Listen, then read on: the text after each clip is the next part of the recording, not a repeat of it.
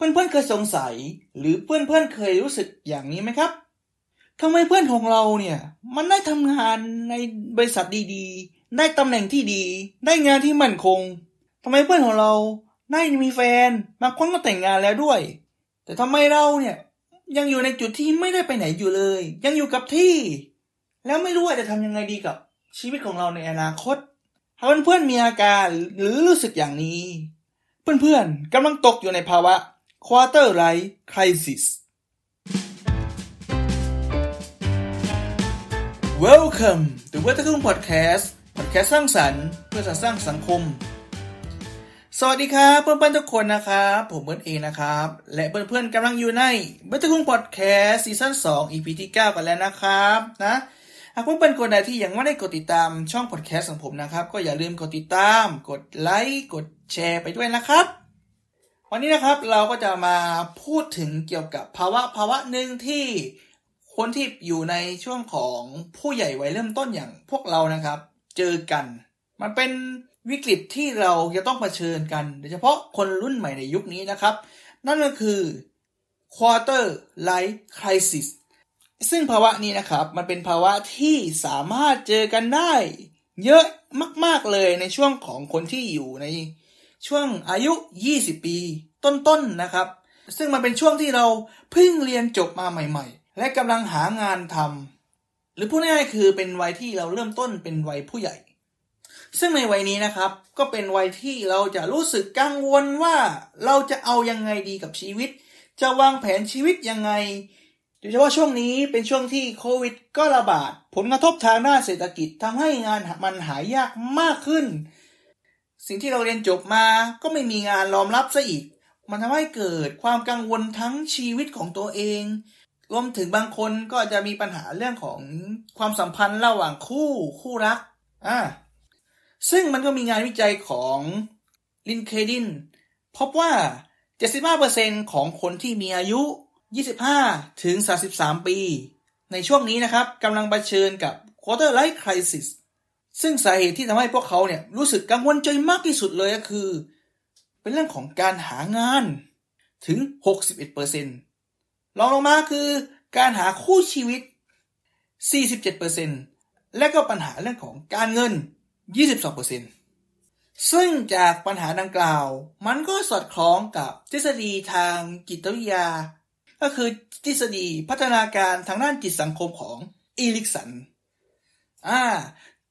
ซึ่งเพื่อนๆก็อาจจะเคยได้ยินหรืออาจจะไม่เคยได้ยินชื่อของคุณอีริกสันนะครับซึ่งก็ไม่เป็นไรนะครับเดี๋ยวผมจะอธิบายคร่าวๆแล้วกันว่าคุณอีริกสันมีบทบาทยังไงกับทฤษฎีนี้นะครับคุณอีริกสันนะครับก็เป็น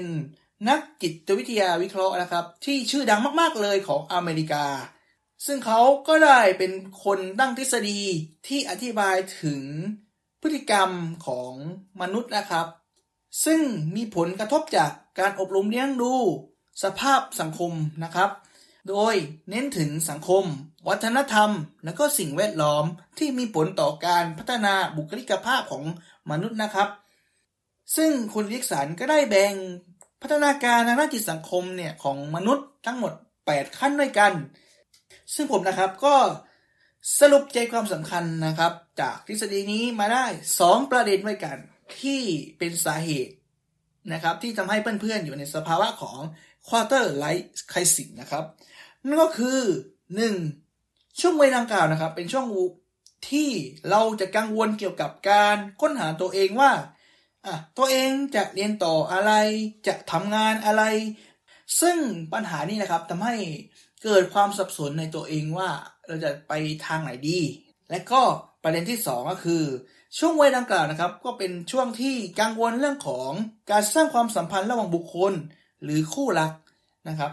ซึ่งในบางคนเนี่ยก็อาจจะเจอความเคว้งคว้างโดดเดี่ยวเดียวดายซึ่งมันก็ทำให้เกิดภาวะการสับสนหรือความวิตกกังวลในตัวเองได้นะครับแสดงว่าความรู้สึกความวิตกกังวลเราก็สามารถเจอได้กับตัวเองอยู่เป็นประจำอยู่ตลอดเวลานะครับแต่ว่าในภาวะของ Quarter Life Crisis เนี่ยมันจะมีความที่ชัดเจนในช่วงของ วัยผู้ใหญ่เริ่มต้นอย่างพวกเรานี่นะครับนะทีนี้แล้วอะไรบ้างล่ะที่จะเป็นตัวบอกว่าเรากำลังอยู่ในช่วงของ quarter life crisis ถ้าเพื่อนๆยังไม่ทราบนะครับก็มาฟังกันต่อหลังกันเลยนะครับสัญญาณของ quarter life crisis ล่ะครับเราก็สามารถสรุปได้นะครับก็ประมาณ3ข้อด้วยกันนะครับข้อแรกเลยก็คือชีวิตของเรามันช่างไม่มีเป้าหมายในชีวิตเอาเสียเลยใช้ชีวิตไปวันๆอนาคตก็ไม่รู้ว่าจะทำยังไงดีกับชีวิตซึ่งมันเหมือนว่าเป็นภาวะที่เราเจอกันบ่อยมากๆเลยโดยเฉพาะช่วงหลังโควิดเรียนจบมาก็ตกงานแล้วหางานทำก็ไม่ได้มันก็เลยทำให้ชีวิตมันไม่มีเป้าหมายซึ่งคนส่วนใหญ่ในสังคมของเราที่เพิ่งจบมาใหม่ๆก็เจอปัญหานี้นะครับอย่างที่สองเลยก็คือชีวิตของเราอยู่แบบครึ่งๆกลางๆจะทุกข์ก็ไม่ใช่จะสุขก็ไม่เชิงมันก็เลยแบบว่ามันก็สับสนในตัวเองนะครับว่าตกลงเราจะทำยังไงล่ะที่ทำให้เรามีความสุขกับชีวิตซึ่งการที่เรามีความสุขแบบครึ่งๆกลางๆจะทุกข์ก็ไม่ใช่จะสุขก็ไม่เชิงเนี่ยมันก็ทำให้เกิดปัญหาอย่างอื่นแทรกซ้อนขึ้นมาอีกนะครับอย่างเช่นปัญหาเรื่องของความสัมพันธ์ในครอบครัวความสัมพันธ์ในกับคู่รักหรือแม้กระทั่งเราหันไปหาด้านดักด้านมืดๆนะครับอย่างเช่นไปหายาเสพติดมาเพื่อตัวเองมีความสุขซึ่งนี่นะครับคือปัญหาที่เกิดขึ้นเมื่อเรามีความสุขแบบครึ่งๆกลางๆไม่มีเป้าหมายนะครับอย่างที่3เลยนะครับสำหรับคนที่มีงานทำอยู่แล้วแต่เราก็กลับมีความรู้สึกว่าถึงมีงานทำเนี่ยมันก็ไร้บาลานซ์ไม่มีความสมดุลในชีวิตมีงานทำแล้วก็ไม่มีความสุขมีการโทษตัวเองว่าทำไมเราต้องมาเจออะไรแบบนี้ทำไมต้องลำบากแบบนี้ทำไมฉันเกิดมาถึงไม่รวยกับเขาทำไมเราถึงต้องทำงานอะไรแบบนี้ในขณะที่คนอื่นเนี่ยทำงานสบายๆมันก็เลยเกิดการเปรียบเทียบระหว่างตัวเองกับคนอื่นว่าทำไมตัวเองมันช่างลำบากเสียเหลือเกินในขณะที่คนอื่นหรือเพื่อนๆเนี่ยโอ้ชีวิตมันช่างสุขสบายงานก็ทำสบายชีวิตมันช่างเพอร์เฟกต์อะไรอย่างนี้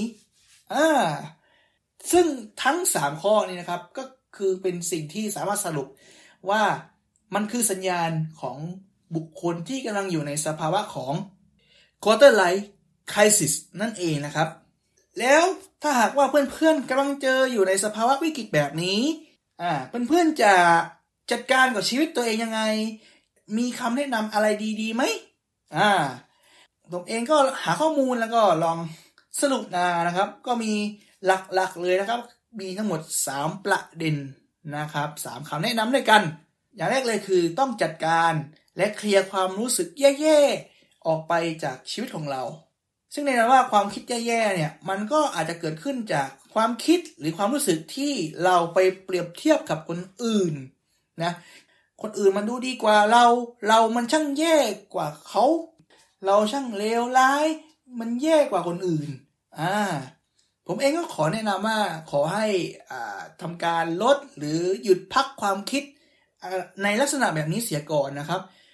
เพราะชีวิตในแต่ละคนเนี่ยมันก็เดินทางคนละเส้นทางกันการที่เราจะประสบความสำเร็จหรือล้มเหลวในชีวิตนั้นตัวของเรานี่นะครับจะเป็นผู้กำหนดหรือเป็นคนที่เลือกเดินไปทางเส้นนั้นเองนะครับซึ่งแน่นอนว่าความลำบากมันเป็นสิ่งที่สามารถเจอได้อยู่แล้วในชีวิตของเราแต่ความลำบากหรือความผิดพลาดเนี่ยมันก็คือทำให้เราแข็งแกร่งขึ้นเกิดกระบวนการการเรียนรู้และก็พัฒนาตัวเองให้ดีมากขึ้นนะครับซึ่งวิธีการที่เราจะจัดการแล้วก็เคลียร์ความรู้สึกแย่ๆแบบนี้ออกไปก็คือทำได้ง่ายๆเลยก็คือการเปิดอกพูดคุยกัน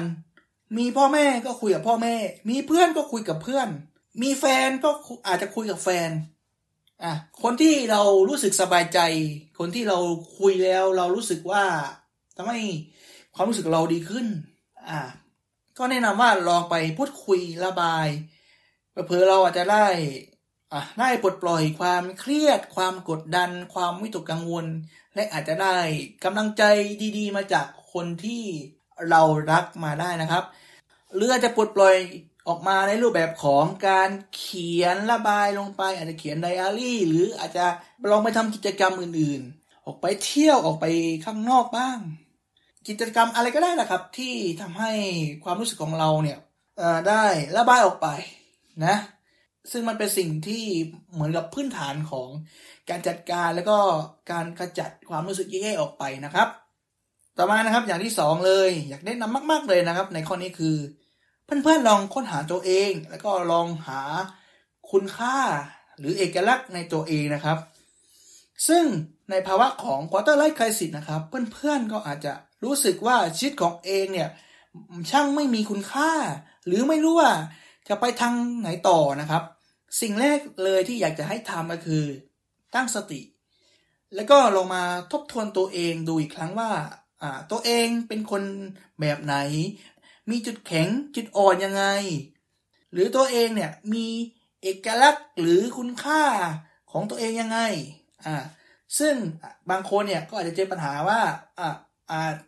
มองตัวเองไม่เจอหรือมองแล้วไม่รู้ว่าตัวเองเป็นยังไงเราก็อาจจะลองหา personality test หรือว่าแบบทดสอบทางบุคลิกภาพนะครับตัวอย่างเช่น MBTI test นะครับซึ่งเป็นแบบทดสอบที่จะทำให้ตัวเองรู้จักบุคลิกภาพของตัวเองได้ดีมากขึ้นซึ่งแน่นอนว่าผลที่ออกมานั้นมันไม่ใช่คำตัดสินหรือเป็นตัวที่ตีกรอบชีวิตของตัวเองว่าต้องเดินไปทางนี้นะมันไม่ใช่นะครับมันเป็นแค่แนวทางและก็เป็นไกด์ไลน์ให้ตัวเองรู้ว่าเราควรจะพัฒนาชีวิตของเรายังไงและเราควรจะปรับปรุงในด้านใดบ้างนะครับและอย่างสุดท้ายเลยสำคัญมากๆเลยก็คือตั้งเป้าหมายในชีวิตของตัวเองและไปสู่สิ่งนั้นให้สำเร็จเพื่อนๆเนี่ยก็อาจจะลองฝึกการตั้งเป้าหมายในง่ายๆผ่านกิจวัตรประจำวันของเรานะครับก็ตัวอย่างเช่นการฝึกทำจิตใจให้สงบผ่อนคลายหลังจากที่เราทำกิจกรรมหลังจากที่เราออกกำลังกายก่อนนอนก่อนอ่านหนังสือหรือหลังตื่นนอนลองหากิจกรรมหรือลองหาแรงบันดาลใจอะไรใหม่ๆในชีวิตของเราดูนะอาจจะตั้งแพชชั่นว่าเช่นสุดสัปดาห์แบบนี้เนี่ยลองพาครอบครัวไปกินข้าวนอกบ้านหรืออาจจะไปเที่ยวผ่อนคลายดูสักหน่อย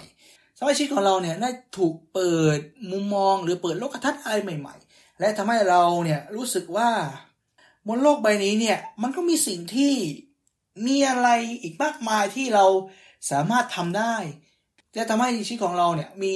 มุมมองที่กว้างไกลมากขึ้นนะซึ่งมันเป็นแรงบันดาลใจที่ทำให้เพื่อนๆเนี่ยสามารถจะพัฒนาตัวเองให้ไปอยู่จุดที่ประสบความสำเร็จในชีวิตได้นะครับนะดังนั้นนะครับถึงแม้ว่าวิกฤตของ quarter life crisis มันสามารถเกิดขึ้นกับเราทุกๆคนได้มันทำให้เราไม่อยากจะใช้ชีวิตมันทำให้เราไม่มีความสุขแต่สิ่งที่ทำให้เราสามารถพ้นไปจากภาวะนี้ได้ก็คือตัวของเราเองนี่แหละครับหาจุดเด่นจุดด้อยของเรารู้จักตัวเองมากขึ้นและรู้จักพัฒนาตัวเองลองหาแรงบันดาลใจที่ทำให้เราอยากจะใช้ชีวิตมากขึ้นและอย่าลืมลงมือทำด้วยนะครับซึ่งทั้งหมดนี้นะครับจะทำให้ชีวิตของเราไปข้างหน้าได้ต่อไปเป็นคนที่มีความสุขและมีเป้าหมายในชีวิตนะครับหวังว่าเพื่อนๆจะประสบความสำเร็จและไปสู่เป้าหมายที่ตัวเองตั้งไว้ได้นะครับและนี่ก็คือ The Weathergun Podcast Season 2 EP ที่ 9 นะครับหากเพื่อนเป็นคนใดที่อยากจะมาพูดคุยในหัวข้อนี้นะครับอยากจะให้ข้อมูลเพิ่มเติมหรืออยากจะแชร์ลิงก์ประสบการณ์อะไรก็ตามนะครับก็สามารถคอมเมนต์ได้เลยนะครับและอย่าลืมกดติดตามช่องพอดแคสต์ของผมนะครับทางเพจ Facebook ช่อง YouTube Spotify Apple Podcast Google Podcast และบทความในบล็อกดิกนะครับอย่าลืมไปติดตามด้วยล่ะสำหรับวันนี้ก็ขอบคุณมากนะครับสวัสดีครับบ๊ายบาย